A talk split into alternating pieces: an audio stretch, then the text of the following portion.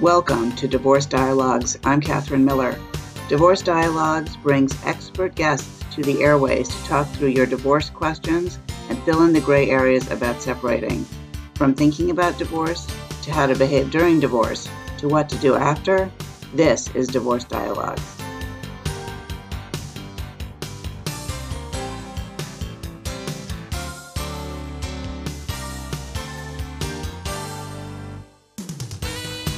Welcome to Divorce Dialogues. I'm Catherine Miller. I'm the founder at the Miller Law Group and director at the Center for Understanding and Conflict, and I am on a mission to change how people divorce and help them divorce with dignity.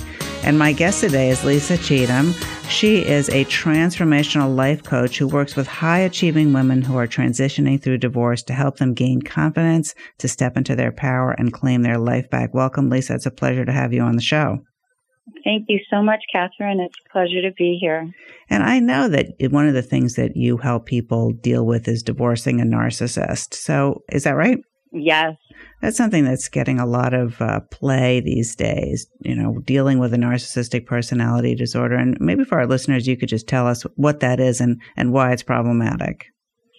Uh, well, being with a narcissist is really a traumatic experience initially it's just very confusing because initially a lot of times they'll do what they call love bombing and moving too quickly, being very charming and charismatic, and they prey on people who have low self-esteem and confidence. And people are drawn to them because of their charismatic personalities and how charming they are, and they feel they're made to feel like they're a part of something so much more important and it's really just a game playing with your mind and it's just very traumatic for anybody who's in a, a, relationship with a narcissist.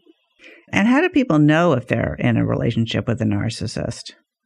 Well, some things that are good things to look out for, some red flags. Again, if somebody is coming on too strong in the beginning, they're really moving very quickly in the relationship at first they make you feel like everything revolves around you and it feels like it's too good to be true, but they keep reaffirming these feelings and they just really do a great job of getting into your mind and very quickly moving forward. They also, things you can look out for is they need constant attention and praise all the time. It's like filling a bucket with holes in it. So you're constantly giving to this person and like filling their bucket. And imagine like just water just falling out of the bottom of the bucket. It just needs to constantly be refilled. They often have a sense of self importance and entitlement that's just way beyond what you'd see in a normal person. they have a very hard time taking others' feelings into consideration and they really lack empathy and they view people as objects. I think that you could just look at how they treat other people or how they talk about their exes or other people because they really tend to be very nasty and put them down and make the other person seem like they were really crazy and they put them down to bring themselves up. So just some red flags to look out for, yeah. You know, it sounds really interesting because if you're if you are a person with low self esteem, and it, and it can feel like being like classically swept off your feet. Exactly. And that all of that neediness and it and it sort of feels it's showered on you, like that. You know, you are the center of the universe, so it's easy to give back in the beginning that kind of attention because you are getting so much attention from the narcissist. Is that right? Right. And it often feels like the perfect relationship and it feels too good to be true. And that is just a classic sign. Like you can't believe how lucky you are. If that happens really quickly, I would take a step back and listen to your intuition. What's going on here? Well, if it happens really quickly, but you're in the midst of this, I mean, like, how did, how, when does it turn? I mean, that sounds great. I mean, for a while. I mean, but it's, it sounds like what you're saying is that there comes a point where it's not so great. Right. And what I've seen typically is this could last up to six months, sometimes even a little bit longer. So it's a lot of time you're investing already in this relationship. And then all of a sudden it could just change overnight and you are shocked. Like what just happened here? And then you start questioning yourself and your own sanity. And it's like, wait a minute, this isn't the person I know. And you give them a second chance because you've had so much time with this person and you've seen what they have been and how mm-hmm. wonderful things can be. And then it's just chasing and it's just chasing what you had once before and it's never going to be the same. It just gets worse and worse. And they have a great way of manipulating and keeping you in that situation because they still need you. They still want you for something. So but, after six months or so, the tide turns, and all of a sudden, this person is not showering you with so much love, and at the same time demanding that you shower him or her with attention and love, and are highly critical. It sounds like when they're not getting their their needs met in the way that they were. Exactly, absolutely, and you know you'll have high hopes and think that things are going to change, but the narcissist will demand, you know, your attention and you start being more aware of your faults and even the ones that don't exist. So everything is your fault. So if you get the narcissist upset about something, it all changes and twists and turns until it's back on you. And you're thinking you did something wrong and that okay, let me try and do something better this time. And you're constantly trying to please this narcissist. Okay. Well, so what happens to people? How do they end up like staying in these relationships once once the tide turns and they realize it's not going to get better? Well, the whole thing is when it comes down to the confidence and self-esteem. So you had and inf- you were inflated and your self-esteem and confidence was inflated during this first six months and you had this incredible euphoric feeling and you're constantly chasing after that feeling again and knowing that you can have it with this person. But once you start realizing that this is becoming a cycle and, you know, you start questioning your sanity and your feelings of loneliness and isolation and you've lost yourself again. You know, you've lost yourself and you start having trust issues with yourself. You don't even trust your own judgment anymore. Yeah, it sounds like you feel like you did something wrong to cause this person to act in a different way. And the fact that you can't seem to get back there must be about you, not about them. Exactly. Yeah. They've exercised complete control over you and they will significantly disempower you in every way and it's an extremely traumatic experience. So, what happens, Lisa Cheatham, when you do go to break up or divorce a narcissist? What's that like? So, breaking up or divorcing a narcissist, it could go two different ways. A lot of people don't realize that, first of all, getting through and over a relationship that has any kind of abuse with it takes at least twice as long to get over and sometimes even longer than that as opposed to a mutual breakup under quote unquote normal circumstances. Anything that involves this type of abuse is magnified and it takes a lot longer to recover from because you have a codependency trauma here. So a mutual divorce, you'll lose some friends, you know, like people take sides and the same thing will happen when you're divorcing a narcissist, but the narcissist will make sure that they take everything from you that they can. So so that it's it's just that much more destructive than even just the usual uh, difficult. Yeah, exactly. It adds a whole other layer to the divorce and the pain, and especially if there's children involved. Yeah, so I just want to remind people that I'm Catherine Miller, and you're listening to Divorce Dialogues. We're here on WVOX 1460 AM every other Wednesday from 5 to 5.30, and we're also available as a podcast on the podcast website, www.divorcedialogues.com, as well as wherever you listen to podcasts. And I'm talking today with Lisa Cheatham about divorcing or breaking up with a narcissist and how difficult that is. So, you know, it sounds like um, it's part of the difficult breakup relationship, the narcissist could do sort of gaslighting, you know, of the other person. So making it seem like they're the one who has something wrong with them and manipulating the situation so that they feel somehow or other like they've gone crazy. Is that right? Yes, you're spot on with that. Absolutely. With a narcissist, what's so important to them is people's perception of them and them really being on this pedestal and having this perfect world, this perfect life. And when going through a breakup, they will do anything to save face. And it doesn't matter how long you have been with them, how many children you have with them. It's all about them and how people view them.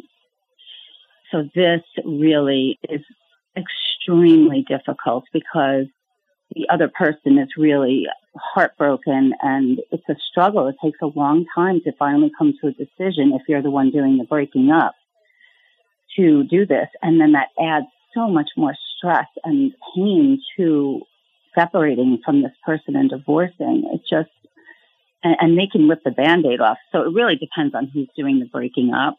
Do narcissists break up? They, oh, yes. Narcissists will break up with you. When they're done with you, when there's no need for you anymore, when you're not supplying them with something that they need, if they have no use for you anymore, it doesn't matter how long you've been with this person. They can rip that band-aid off and not look back.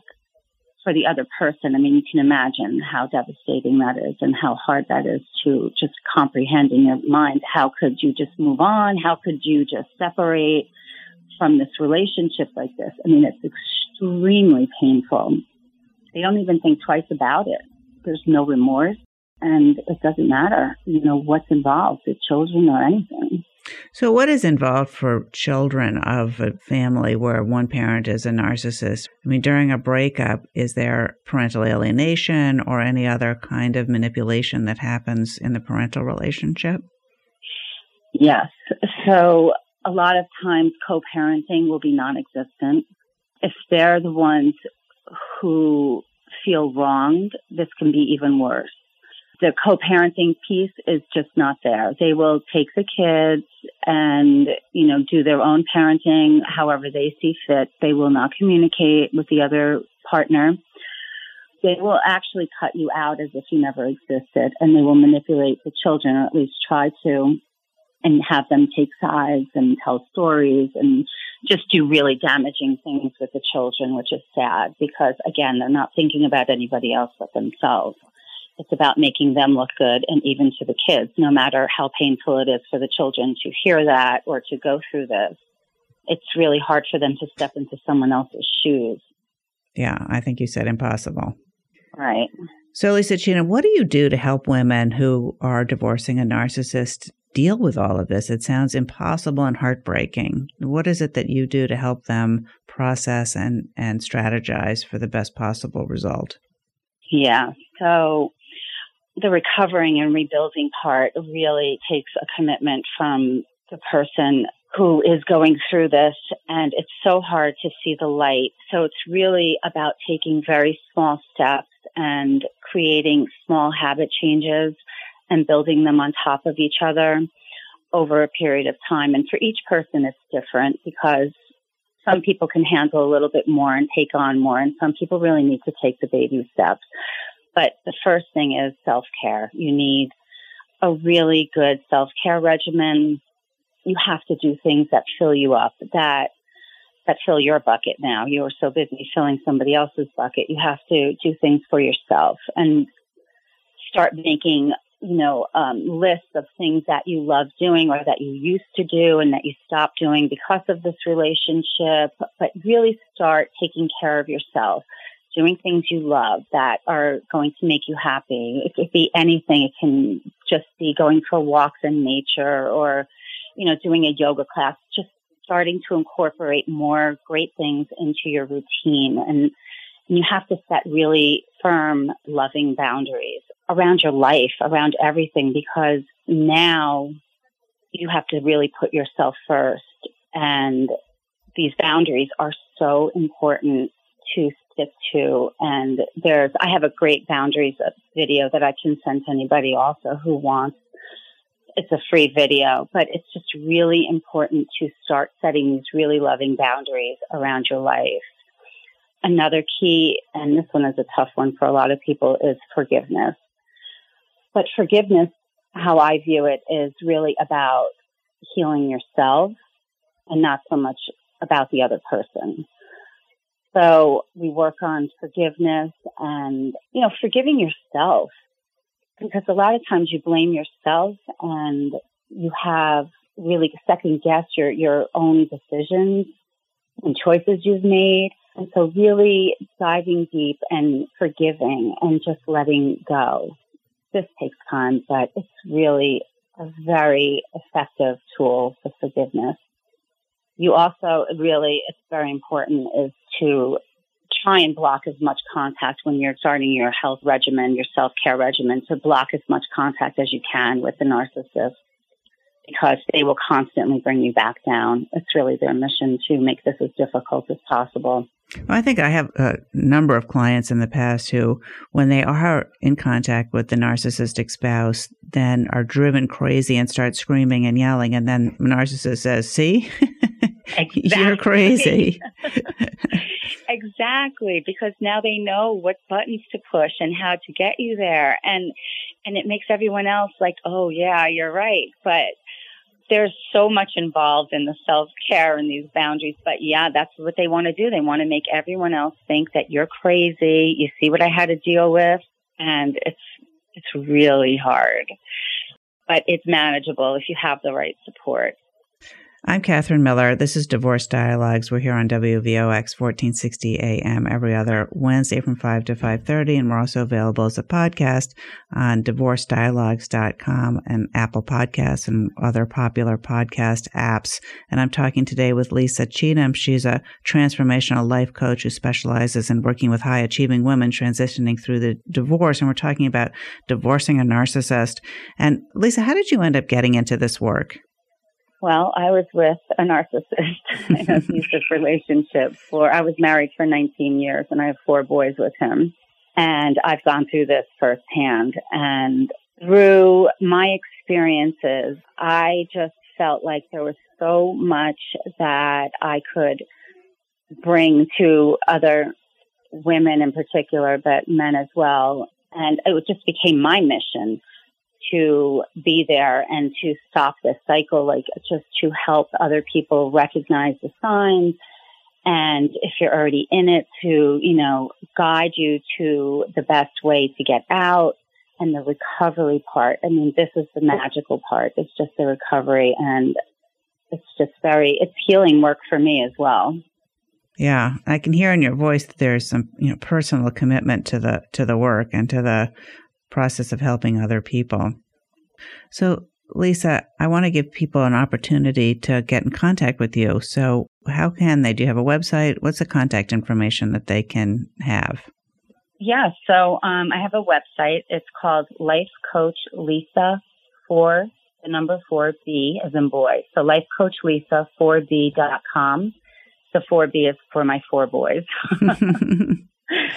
And they can also reach me via email, which is Lisa, the letter X is in X-ray, the number four, and the letter B is in boy again. So that's Lisa X4B at gmail.com. And like I said, I have a free boundaries video I'd love to share with anyone who is interested in it. It has some valuable information on there on how to set those healthy boundaries. And I also offer a free 60 minute step into your power breakthrough session, which is an hour just dedicated solely to you and to figure out what your goals are, where you currently are, and what exactly is the gap in between that's stopping you from getting there. And this is really a magical session. It's one of my favorite things to do because it's again free. It's a complimentary gift that I offer and you will know exactly what's blocking you from getting to where you're going. And at that point, you can make a decision on whether you want to work with me or take the information and use it on your own. That sounds great, like a very valuable resource for people. So let me ask you this. Imagine that you're divorcing a narcissist and that person is manipulating the children so to not have a relationship with you. Imagine, you know, you've lost your cool a few times and, you know, he's been proved you to be the nut job he's always said you are. Is there anything that you can do to start to turn the tides to anything to say or act with the, say to the children or act with them or you know should you just give up? Absolutely do not give up. Your children are being manipulated by a professional and what my advice is try really hard. I know it's really difficult, but do not talk bad about the children's father or mother, whoever this one is. Bad mouthing the other parent will always backfire and it really puts the kids in a horrible situation because then they feel like they have to choose between parents and they're part of each of you. And so if they feel like one parent is bad, then they could feel like part of them is bad. And I think the last thing anything wants is for their children to feel bad about themselves because of a divorce between their parents. So number one, I would say as hard as it is, because it's very difficult, but try really hard not to badmouth the other parent. Continue to be supportive. Try and talk to your children openly. I let my kids ask me anything and I do my best to answer as honestly as possible without really bad mouthing my, my ex-husband. But I just try and have a very open relationship with them and they feel comfortable knowing they can talk to me. I also sit down with them and do check-ins. So they don't love doing this, so maybe every other week or once a month. But I like to do check-ins, whether that's with the four of them together or separately driving in a car when they can't run away from me.